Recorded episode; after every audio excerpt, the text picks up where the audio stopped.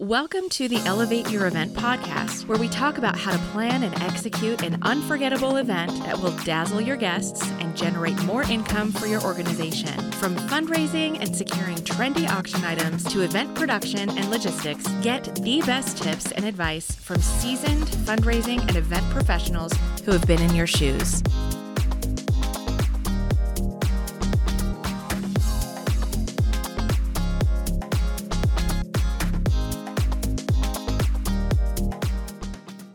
Well, welcome back to the Elevate Your Event podcast. We are going to try something we haven't tried before, which I'm super excited about. We have got a guest with us today, Dean Crownover, benefit auctioneering specialist, and he is joining us electronically. So you're not in the studio with us, and I trust technology. I know it's amazing. So this is going to be awesome. But we are so happy to have you with us today. And then joining me today to chat with Dean is Kristen Wheeler. Hi. Kristen and I work for Handbid, and Dean uh, has graciously uh, agreed to join us. Dean, why don't you tell the folks about you and what you do? Well, hello, guys. And it's not technology, it's magic. This is magic. It's magical. Um, well, I am a professional benefit auction specialist. So that means that I auctioneer galas all fundraising benefits. I only do galas or nonprofits. I consult with a client, usually up to a year out, because that's when they book me, and we consult the whole way. My job, let's call it 90% of my job, is all the consulting behind the scenes to set up the revenue streams to make them the most profitable, successful they can be, from run of show to everything in between. And then the 10% of the job is if we've laid it all right, get up on that stage and raise them the most amount of money they've ever seen. Hopefully, right? That's Yeah. always the goal. Well, and so what, and what you mentioned there, I think is important. Your job starts well before the event starts, working with these folks. Absolutely. In fact, I will not take a job like if they call a month out or something like that. I usually don't take it because I'm not, I'm not just a hired gun who just shows up and just you know bid calls. No, no, no, no, no. I need to be embedded because I want to be their diplomat too. I want to know all about their cause. Yeah, that totally makes sense. And it's hard to do that when you're kind of running against the clock trying to get something organized. So talk about, you know, in terms of your fundraising consulting because what we like to do on this show is really give advice um, based on our experience and kind of what we know are best practices. Talk about some of the strategies and things that you suggest to your clients or whatever that they need to do at their event. Oh wow. Okay, where do I begin? How long is this podcast? Six hours. Perfect. All right, we're good. Give us your favorite. Let's start with your favorite. How's that? I'll give you. I'll give you like a couple of faves. Right. Okay. hands down, it, uh, the generic term is paddle raise or fund a need. You guys know what it is, but for those who, who don't, that is where we ask the audience for just pure donations. Just give. And it's in a very systematic, organized way. It is at the event the number one revenue stream, period. And I'm not talking about sponsorships or ticket sales. I am talking about just using money. People want to give and they want to buy less now. Right. So, question for you on that: Do you typically have some of those higher donation levels already lined up before you walk in the room? Yeah. Yeah. So there's usually I say to a client, you got two pieces of homework. Well, three technically. Number one, let's we're gonna work out the levels. And the first level, you must have a verbal agreement whether that client can or that guest can be in the room or not, because it's just as successful. So it, preferably somebody raises and I Yeah. call out their better number and we give them a big round of applause. But let's just say it's 10,000 and Mr. and Miss Jones could not be here tonight, ladies and gentlemen, but they're starting us out at 10,000. Give them a huge round of applause. So that opens the door. Who else will join at 10 grand? Now, if other people do, excellent. 50% of the time they do. But in if they don't, then I just simply go give Mr. and Miss Jones another big round of applause and I move to the next level. We don't pick a level because I early in my career I remember a, a chair once said I said, "Do you have a guaranteed first level?" And she goes, "Yeah, start at 30,000." Nobody raised. Hmm. Then 20, nobody raised. Then 10, nobody raised. five, I finally got somebody right. So it killed the room.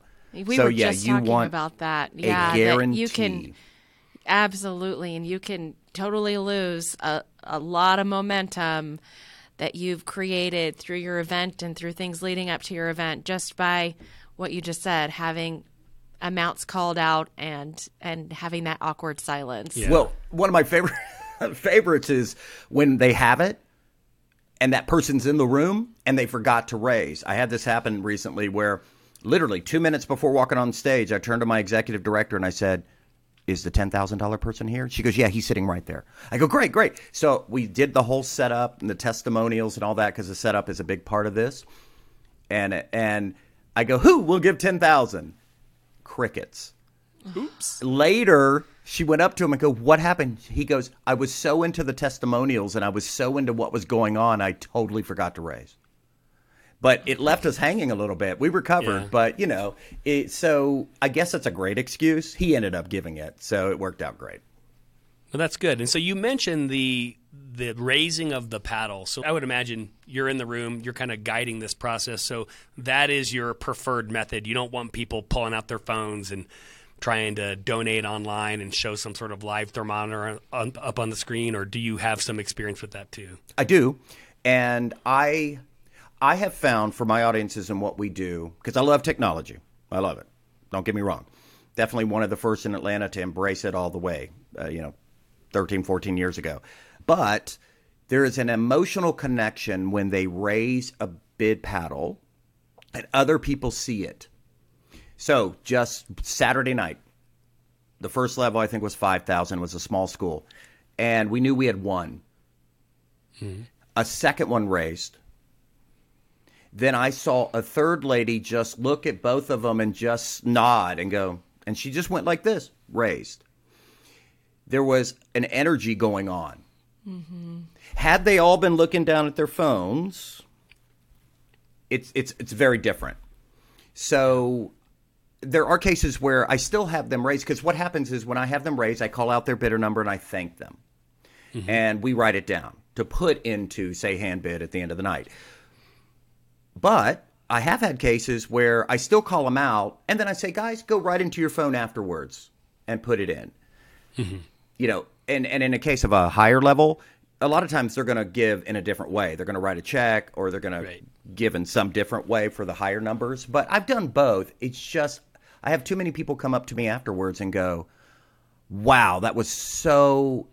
I gave, they would go, wow, I gave much more than I thought I would give because I was just into what this organization does. Yep. And I saw the raising and I just wanted to give more. And I do hear that. Yeah, and, and you might be shocked to hear this coming from someone who founded a mobile bidding company, but I absolutely agree with you. Um, I think that it's difficult to use technology well in that environment. I've seen it done well. I just think it's harder. To your point, people feel a little stressed when you're like, "Now get on your phones. We're going to show a thermometer up on the screen." Everybody's like, "I got to get in there. I got to get in there. I want to see my name on the screen, or I want to see the thermometer go up." And they're stressing out, and I just, I just don't think you need to do that. I mean, I think that it's way easier. To your point, I mean, how easy is it just to raise your hand, right? This and I don't do a th- thermometer for one reason. Um, I've seen where we've hit it, hit the goal, Mm-hmm. and it stopped. And I don't, I don't ev- want them to ever know where we're at because I tell them at the end, right? Mm-hmm. We set a goal that we market because marketing of the paddle raise is tremendous. People aren't doing enough of it.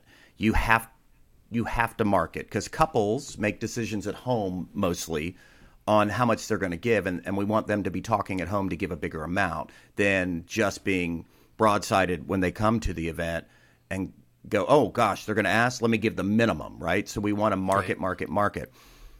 We market a goal that is very small usually so i look at their data. If they did 100 grand last year i will probably say let's market 50 knowing we can we're probably going to get 150 you know because we're going to go mm-hmm. over. So when i say ladies and gentlemen i've got terrible news well we didn't raise our 50000 we raised 150000 and they go nuts and the live auction usually follows because i'm a big fan of doing the paddle raise mm-hmm. 1st and the live auction the energy stays, right? You hear that? hey, you and I are on the same page. Well, you there's another podcast we, We just- did where I'm the only one out on an island saying paddle raise first. So Oh, Dean, you and I, 110%. we're, yeah, we're yeah. I, we're I've been doing that wavelength there. for five years, and we have our own convention, the Benefit Mm-hmm. Auctioneer uh, Summit, through the Auctioneers Association, and it, and it's the meeting of the minds. It's the best of the best, and we we were in the minority. There were only a couple of us that would stand up and say, "Yes, sir, we do it first. And Jeff, do you know why you like doing it first? Do I know why? Yeah. Well, I gave my reasons on the last He certainly knows why. Well, tell me the number one I reason. do. My number one reason is is because usually it comes right after whatever program people are doing, and so those people are connected to what you just said, and now you're asking them to support that. And in a lot of cases, you interrupt that by having people who probably aren't going to participate in your live auction anyway sit for 30 minutes through a live auction just to ask at the end. So that's why I like doing it first. You lose And that absolutely, emotional and- connection. Yeah. a hundred percent of that audience can give in the paddle raise where only twenty percent maybe can afford the live. Yep. So yeah, you're absolutely right. We I, it's the emotional roller coaster. We hit them with the emotions, collect there, and then get into the fun and frivolity of the live auction where a minority can play. So if everybody else wants to go to the bar or whatever, we got them Yep. right. They already participated. So yeah, I'm a big big fan of doing it first. Hey, so just want to let you know this event is brought to you by Handbid.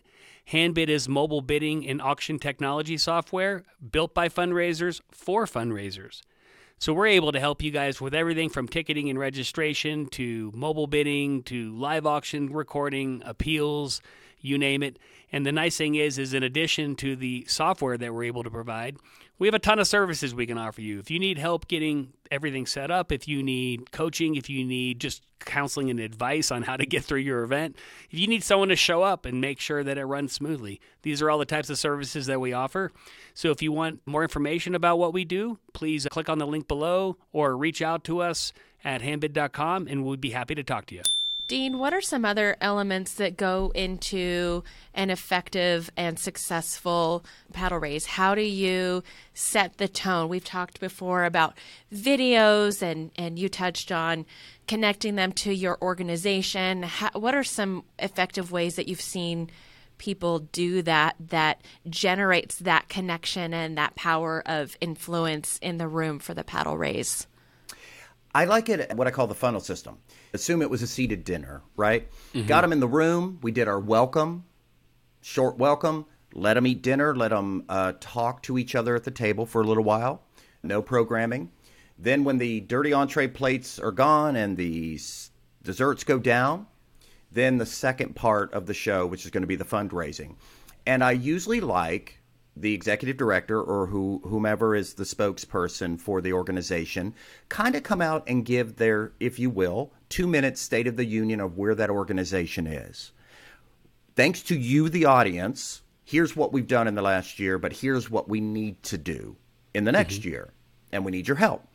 Then she or he would probably introduce a short video, and I say short on everything short speeches, video, because the attention spans are tiny. We're a Zoom mm-hmm. generation. The audiences are what I call generation blend. It's now millennials and older, so we need to keep attention spans in mind for everybody. But we do a short video, and it may be about the person who's coming up or the family that's coming up because I like that followed by a live testimonial. And that's about two minutes as well. So they, in this six minutes, get to know the organization pretty quickly and funnel down into a specific case. And then we thank the executive director would thank the testimonial and then say the key words. And now we need your help. Let's bring up Dean. And that's usually the first time I'm on stage. But that is a perfect funnel system to get them emotionally charged and ready to give. Yeah, I like that. Mm-hmm, Yeah, for sure, I like that, and I like the fact that you've kind of you've, you've narrowed it down to minutes, knowing that you have you you can capture people's attention for a very short period of time. I think we wrote a blog about this once about I think how people's attention spans now are shorter than that of a goldfish or something. Yes. It is. So yeah, And so and I guess that's a. Uh, I don't know if that's a. You know, I have a 16 year old, so TikTok is his world. So I don't know if that's because of that, or what's going on. You know, because of Zoom over the last couple of years. Not saying I don't like it. I'm I, am i am a big. You do not have to preach. This is what I tell my clients. They want to over program. And I said, no, no, no. You got them in the room. They already know why they're there. They already know they're here to give. We're marketing mm-hmm. that. You don't have to preach to that choir. So you don't have to do these 10 minute presentations and 15 minute. I, I'm, I'm kidding you not. I did one where they had like 10 minute speeches before I got up, like three of them. And we lost the audience by the time I got up there. Yeah, it's brutal. It was too much, right? You don't have to do that. Hmm. Just rem- remind them why this organization is awesome and why giving to them will change a life. And you can do that in six minutes. Yeah, I agree.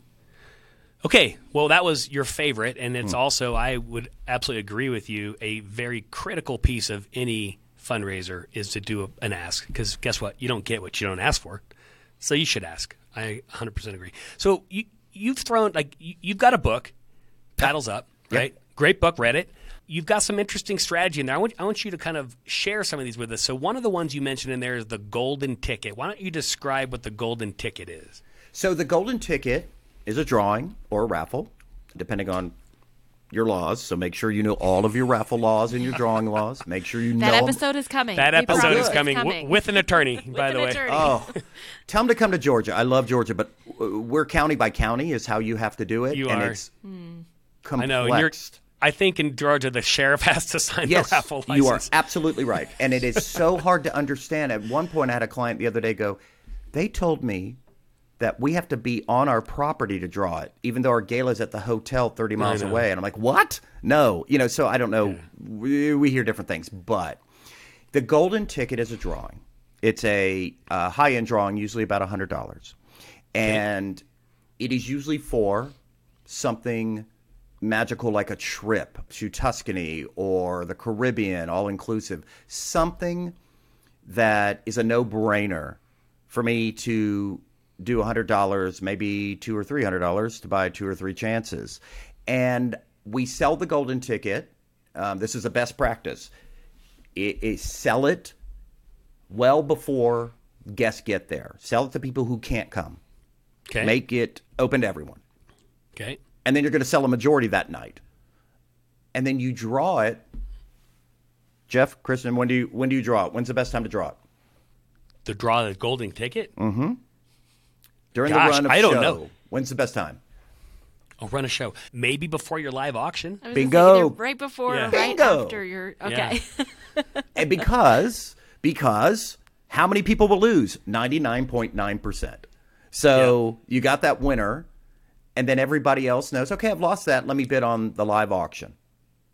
And and by the way, I'm a huge fan of taking that golden ticket, that item, and assuming it's you know I can duplicate it, which you can with a consignment trip. Normally is mm-hmm. what we'll put in here, and I sell it in the live auction as a surprise item because very cool idea. Ninety nine point nine percent of the people lost. So they they have emotionally been connected to this thing for a couple of weeks, and they've been wanting to win.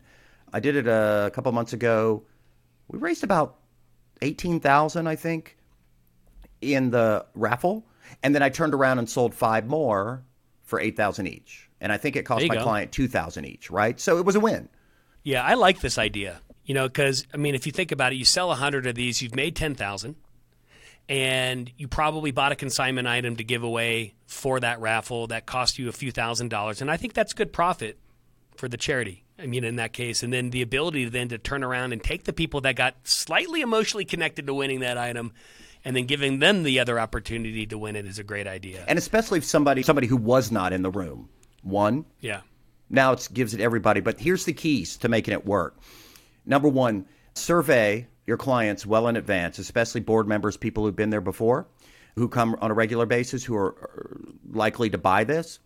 Where mm-hmm. do they want to go in the next two or three years? What's a bucket list item? Tuscany in the last two years has just been so hot. Now I think it's Portugal. Portugal's really big or is starting to brew. So we look at where do we think this audience is more likely to want to go? So that's the first thing. The second thing is let's get a low reserve price um, Yep. from a consignment item, but let's or company, but let's make sure it's a quality trip, right? We don't want to stick them in a you know C-rated motel somewhere in the middle of the the desert, unless Right. that's And- where they want to go. We should have you back to talk about consignment because you probably have a lot of experience and input there. That is a that's an interesting topic because it is important which consignment companies you work with because think about it, right? And and we've seen this happen to us. That person who buys that trip is going to be dealing with that probably a year from then. And so it's it's tough because like everybody's moved on. Auctioneers mentally moved on. The charities mentally Right. moved on. Everybody's all, and all of a sudden it's like, There's wait a this second, this trip follow-up. we sold a year ago. Yes. These it's people, a like- extension of the organization. So if you don't have a quality company, and there are many, you're right. The customer service that donor, if they had a terrible time, will blame you, the organization.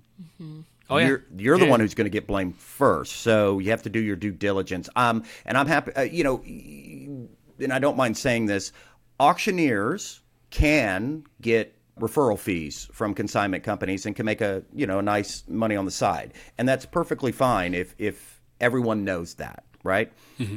I choose not to take anything.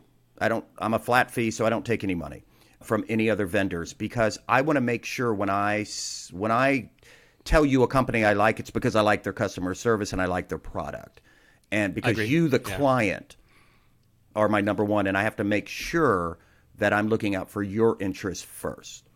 Right. I totally understand. That makes perfect sense. So golden ticket. We love the golden ticket. Love it. That is a very cool idea. And market, market, market it. You got to market like crazy. You have to. Yeah. Let everybody know and let them know when we're going to pull it. And Yep. then on the floor, have the best sellers possible. Put them in golden top hats. I talk about this in the book a lot. Paddles up. Make them above a he- uh, uh, like above 500 heads. You can see them easily. The other night I did one, and it was their it was a high school and their Druid Hills High School here in Atlanta, and they have the Red Devils. That's their mascot. So it was a golden ticket. They found gold horns somewhere, and everybody wore them. Who was selling? It was awesome. So all I had to say was, "Ladies and gentlemen, you want to buy one? Find anybody in the gold horns." And we have I always have a table next to the live auction that is selling it because I work the floor as the auctioneer and I hang out at the live auction display introducing who I am and here's the items assuming they got none of the marketing right and make sure you buy your golden ticket right next door so Perfect. you want to make sure you lay out that room correctly too well, and I think may not be totally true, but I'm pretty sure you've been known to wear a gold jacket sometimes as well. that's right I got 35 jackets and I let the clients choose because they become a thing and it's great. I'm wearing the, a new purple one now. I sold one two weeks ago and this is very organic, but I sold them because people on the floor will go, How much for that jacket? And I've, I sold one the other night for 20 grand. And I just literally get their bidder number, bring them up, take all the stuff out of my pockets, and put it on them. And I give all the money to the organization. They just have to buy me a new two hundred dollar jacket, right? So it's a become this I- fun, weird thing. It doesn't happen every gig. I don't push it. It happens when it happens. And I've never sold it under five grand. But it started years ago where a guy stood up and said, I'll give five grand to the organization if I can have that jacket. And I turned to my client and I said, Who is that? Is that for real? And she goes, Yep, that's my fiance. I said, I got his bidder number and I brought him up. And it had a bow tie that came with it. So later that evening, I took off my bow tie and gave it to him too. Because, you know, I mean, You gotta love those organic moments that just get people excited and happy. Oh, yeah. And It's uh, we had a an auction once. At, well, actually, it happened multiple years, but the year that I was there, we would auction something very desirable off. And we had a donor that where we knew if he was in the room, he would bid until he won, and then he would say, "You know what? I'm going to donate it back, go and, and auction it uh-huh. off again," and we would start it all over. So instead of making five or ten grand from the item, we were making ten or twenty grand from the item, and it those moments are always just so They're like fun. you just can't plan them. No, isn't and that it's- we- amazing? Yeah. we did an auction once and there was a female auctioneer and she was auctioning off a diamond ring well the guy bidding in the audience for it was her boyfriend. Uh oh. Oh. And so as it's going up and he's fighting for this thing, she starts crying, right? Because she's either, she's probably thinking herself, okay, either this ring is coming my way or he's ditching me and uh, gonna. He's the joke either on way, she's either gonna be happy or sad. Anyway, it was kind of a cute moment, and it ended up, you know, ended up in. in he did ask her to marry her. So- yeah, because that would have been really kind of horrible on his part if he said, "Hey, I'm breaking up with you. I've come all the way to this organization, and they're not going to hire you again after this." That's right. I know. Th- That's Pretty funny. awesome. I haven't Yeah. heard that one. I'm so lucky, and I and I think you two are as well. We get to see the good in people. I get Yeah. to see it every night, and I'm just very, very lucky. Yeah, for sure. Well, I would tell you what Co- Toby Keith auctioned off on stage, but this is uh, a PG podcast. What? what? Was it a big old Jack Daniels thing? I mean, No, but it came in a brown paper sack, and it was called Sight Unseen, and it probably needed to remain Sight Unseen. but well, anyway, it's for another a time. unique item. you can't Yes, get anywhere sure. else, That's right. and you don't want uh, uh, get anywhere else. Yeah. It wasn't a diamond ring, was it, Jeff? No, it was not. No, no. But anyway, that's uh, very good. Let's talk about another one that you mentioned before uh, in the book, the Sell the Farm Sponsorship Generator. What- Yes. what is that, and how does that work? Sell the farm means create line items beyond your normal sponsorships and sell those at a smaller level. You're not giving away tickets. You're not giving away much. And by the way, giving away tickets to these even the bigger platinum ones is is gone lower because you want more people in that room who can give and Right. who want to come to this. And a lot of sponsors don't send mm-hmm. people. So sell the refresher station, sell the bathroom. Sell the bathroom because Sell there's the two places everybody goes: the bars and the bathrooms, right? And I'm a big fan. I've I was already preaching put marketing in both those places, Yep. but why not sell the bathroom? Create a thousand, you know, thousand dollars. It's and put a get a plumber to put his, you know, poster in there or something that or an eight by ten that he's the sponsor. And I went, this is brilliant because you don't have to look like NASCAR. You don't have to have logos everywhere, but you're selling lots of little things uh, centerpieces. You're selling decor, you know, little line items, and this has helped get clients to the hundred percent mark where they're walking in in the black now. Yeah, and it covers the cost of some of these things too, which is nice. I mean, we sell logos on the cups, right? Right. For what we serve drinks in. So So it creates that connection for the sponsor is that I'm not just giving you, I'm not just writing you a check, which is always what we want. And many people are willing to do that. But it creates that connection with I'm actually making a difference in this way by covering this cost and I'm getting some marketing out of it too. right. I walked in. Uh, the Atlanta Humane Society has a brunch here that I do, and I walked in, and I saw a huge poster that said "Auctioneer," sponsored by uh, a realtor, and I I loved it because I've been preaching, please, please sell me, you know, because I I want every dime, everything you're paying for to be covered, and they took it to heart, and they did. They got everything covered. So that's a goal. Dean is for sale. my jacket, I love it. my pants, my shoes, whatever it takes for the organization, I'm willing to do. But these are helpful, and, and like I said, your book was really informative. It's got a ton of these types of ideas in it. Um, and so, tell our audience real quick, paddles up. How do they get a copy of your book if they want to read it? Oh, you mean this book? Paddles book. up. That one. Paddles up. Um, it's free. So I give it to all nonprofits. Paddles with an S, upbook.com. Paddlesupbook.com. Just go over there, put in your email address, and you'll get a PDF right away. If you want a hard copy, you can go to Amazon and type in Paddles Up, but take the PDF. Um, it is all information, no fluff. No call awesome. to action, nothing, you know, I don't do that. It is pure info because I want to constantly make sure my clients are up to date on everything. They're overworked, they're underpaid, they don't have time to keep up with the trends, they don't have, you know, they every time we're back together, what's the latest trend? That's the first thing out of their mouth. Yeah. Yeah. No, that's that's definitely helpful. And when you come up with that next latest trend, you definitely need to reach out to us. We'll have another episode with you and talk about what that latest trend is. But I'd be uh, happy I wanna, to. Yeah, I want to wrap up with one last question. And we started talking about this when we introduced you. Your title, benefit auctioneering specialist. Right. Let's let's talk about what that is because I would imagine that some of your competition probably includes the drunk board member or cousin Eddie or some dad at a school who just seems to have a great personality or whatever. Is that is that true or Yeah, my uh, early in the career, my favorite thing was, hey, we need to replace the board chair who got really drunk and started cussing out everybody, who was Oh. our MC, or that dad at the school who might have gone a little rated R. You know, so a benefit. Toby au- Keith, apparently. Right. Oh well, yeah, and his brown bag. Uh, uh, I, want, I want to hear more about that later. Uh, a benefit auctioneer specialist or auction specialist, I think is what they're calling it now, is from the National Auctioneers Association, which I'm a member, and they have a designation. So there are be- benefit auctioneer only auctioneers, right?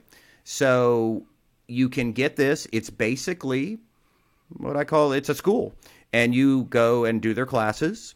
You have to do a certain amount of what I call a mini thesis, and to show that you know what's going on, that you're qualified to consult. And I am lucky that I come from 25 years of theater, film, TV. I was a full time actor here in Atlanta, squeaking out a little, uh, uh, somehow squeaking out a living where I couldn't do anything else, right? I did a lot of corporate stuff and all that. So I came in with that where I got really, really lucky. So I know how to work an audience, I know how to stay clean, but I learned through BAS how to sell and what is it that our job really is for the organization. So I was the first I think the first person in Georgia to get that designation. I was real surprised nobody had done it yet. I think there's hmm. one in every state now. I mean, the first person, but there's about two to three hundred of us, I think, and it's a wonderful designation. And we have to do continuing education to keep that. By the way, Right. No, and I want to give you guys all credit because having done as many events as we've done, you can tell the difference.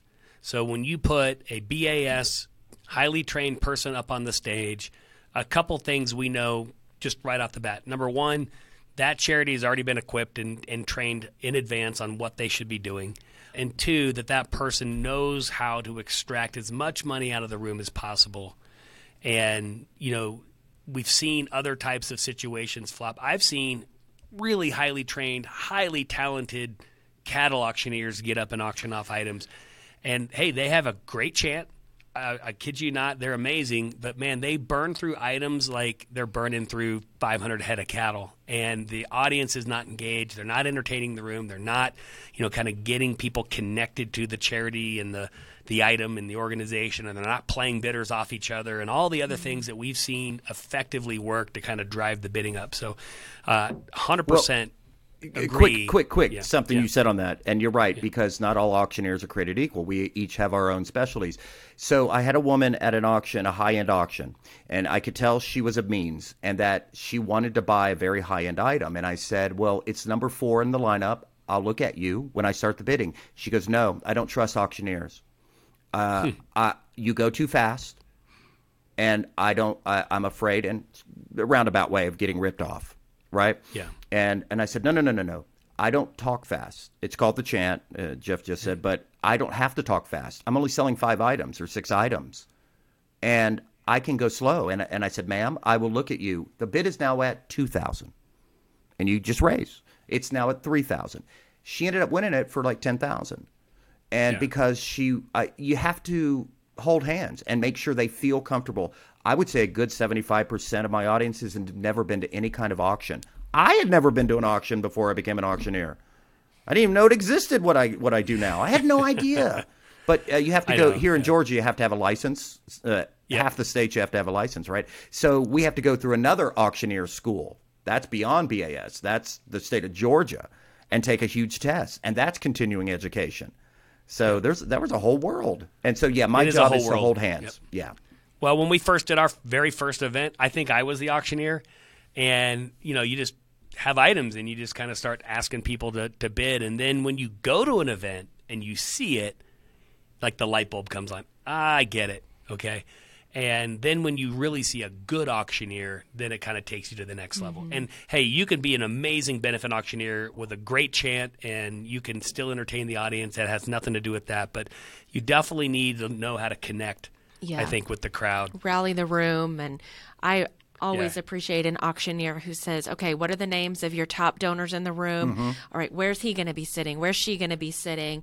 And and then not only that, but then during the cocktail hour, during the silent auction hour, okay, point out Mr. Smith to me, point out Mr. Jones to me, and so that they know that you can make that connection, and and then they Yeah. take it from there. The best kind of auctioneers take it So from there, and yes, I really appreciate that. Really takes a lot of pressure off of the fundraiser. I It does. And you know what? And I love, I love the dynamic between, you know, that sometimes auctioneers will pull out between the husband and wife, where one of them wants to bid and the other one doesn't. And you know, look, that's all for for play, but it also works and it's fun. You know, Well, definitely. So You're talking about uh, one of the things that makes me a lot. Of, uh, number one question I get there: Are you nervous going up? Well, number one question: Do you talk fast? Uh, uh, The number two question: Are you nervous when you go up there? And I s- and it, now this many years in, not really, but I think it's because I've elected to work the room and mm-hmm. talk to a good 80% of everybody there because now I get to kind of see your face, you know who I am, I know who you are, you you know I don't know what you want to bid on, but not all the time, but we have a rapport. So by the time I mm-hmm. get up there, you're just my friends. Mm-hmm. Yep. You're my friends. And and on the wife, husband wife thing, I was once doing one at a school. There was a bidder on the right and a bidder on the left, having at it, man. I mean, raising, I'm raising, I'm going fast, going fast, and all of a sudden, everybody started laughing. I said, "What are you laughing at?" It's a husband wife, and they didn't realize they were bidding against each other. They were uh, they couldn't see each other, and they they knew that one of them needed to bid it. And I said, and of course the bidding stopped, but I said selling it at the high price, you know. So it wherever it landed is where it landed. But and no questions asked on why they were on opposite ends of the room. I- they were just social. They were having fun. They just didn't under. They, you know, I what's I did one over the weekend that my wife was at, and we talk about what not to bid on, and she bids Yeah. on the what not to bid on, and I have to legally take her up. bids. Yes, oh, my wife takes my take her paddle bids. number away before the live auction starts every year. I can't do that. Like, I'm the Where's your paddle? I said it's in my pocket. and she your she takes it and rips it up. You're not bidding. I've this seen that. auction, so- I've seen Yeah. that. yeah. So my wife has lost too many of those. She's not paying attention. All of a sudden, we own something she doesn't want. So I've seen where people will it. grab it, their their partner's hand, and put it down and look down and not look at the stage. I, I've seen it. I've seen it all. that's awesome. Well, this has been really informative for me. It's been enjoyable to talk to you about all these different ways that you can make your event better. And we'd love to have you back, especially when you have your next amazing trend or idea that you want to share with our audience. It would be great. Yeah, we love trends. Be happy to. And if you ever want to talk consignments and all that, there's so many wonderful facets of what we do. And yeah, you could you could talk for hours and hours. We can.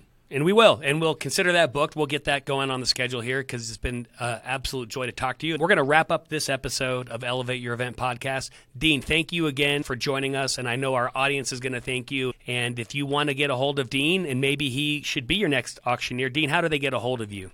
My benefit auctioneer.com, but I like it easier. I have one called workwithdean.com.